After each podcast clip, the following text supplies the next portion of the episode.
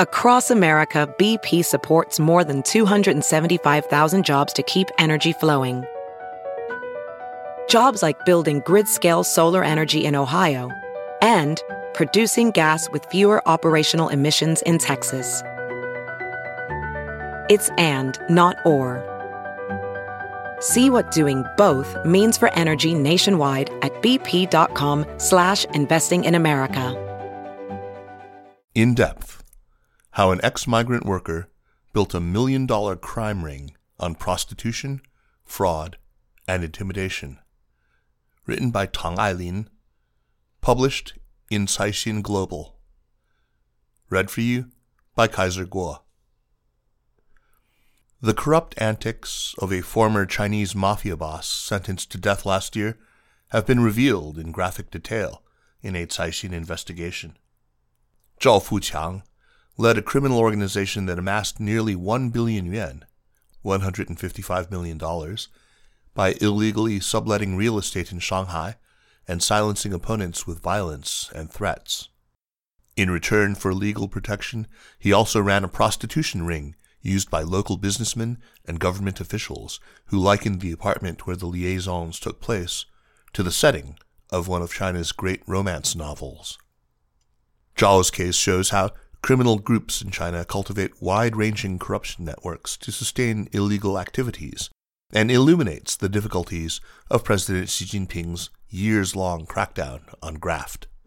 In September, Zhao was sentenced to death with a two year reprieve, while 37 associates received sentences ranging from two and a half to 20 years in prison. The latter group includes a former member of a district standing committee in Shanghai, the former head of the same district's court, former director of a major industry and commerce bureau, and the chief and deputy chief of the local police branch where Zhao operated.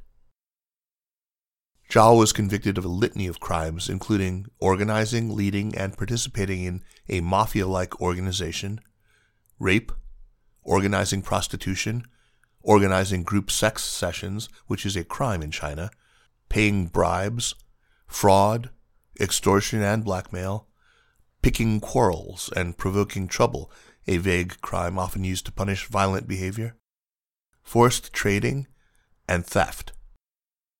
As the actual controller of Shanghai Yusheng Investment Management Company Limited, Zhao oversaw illegal rentals of more than 1,300 commercial addresses in nine Shanghai districts between 2012 and 2019, taking in total profits of 970 million yuan, according to the court verdict.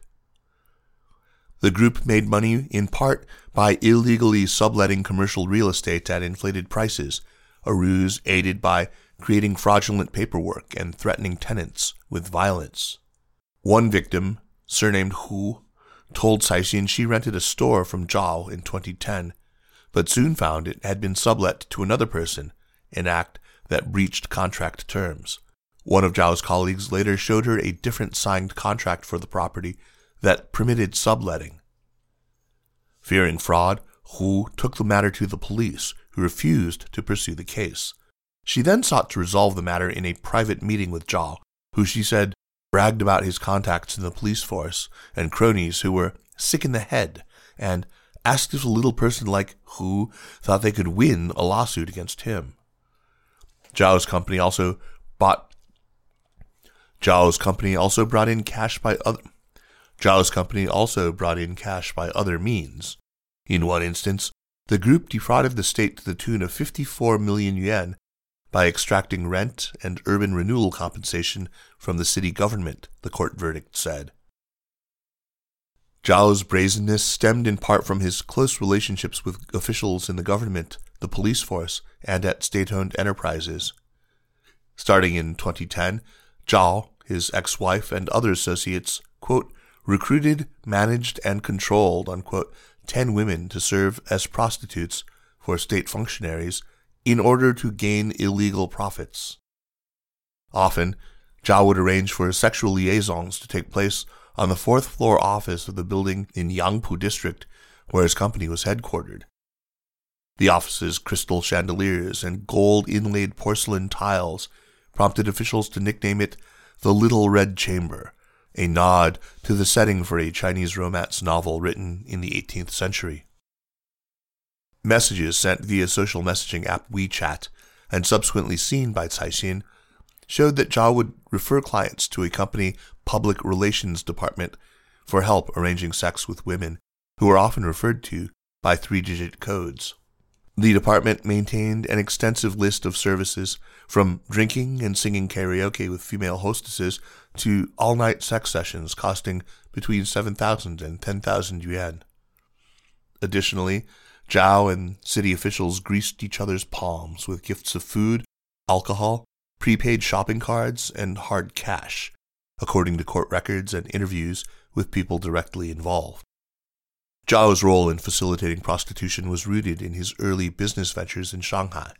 Several women who worked at two hair salons he ran in the early 2000s described being forced into sex work to earn extra money for the company. A fourth salon employee who requested anonymity to protect her privacy told Caixin that Zhao pressured her into starting a sexual relationship with him and later persuaded her to work as a prostitute to make money for our family, while also withholding her wages and beating her when she refused to obey him. Zhao Fuqiang is a monster, she said. In those days, Zhao once said he was, quote, so poor that he'd do anything to make money.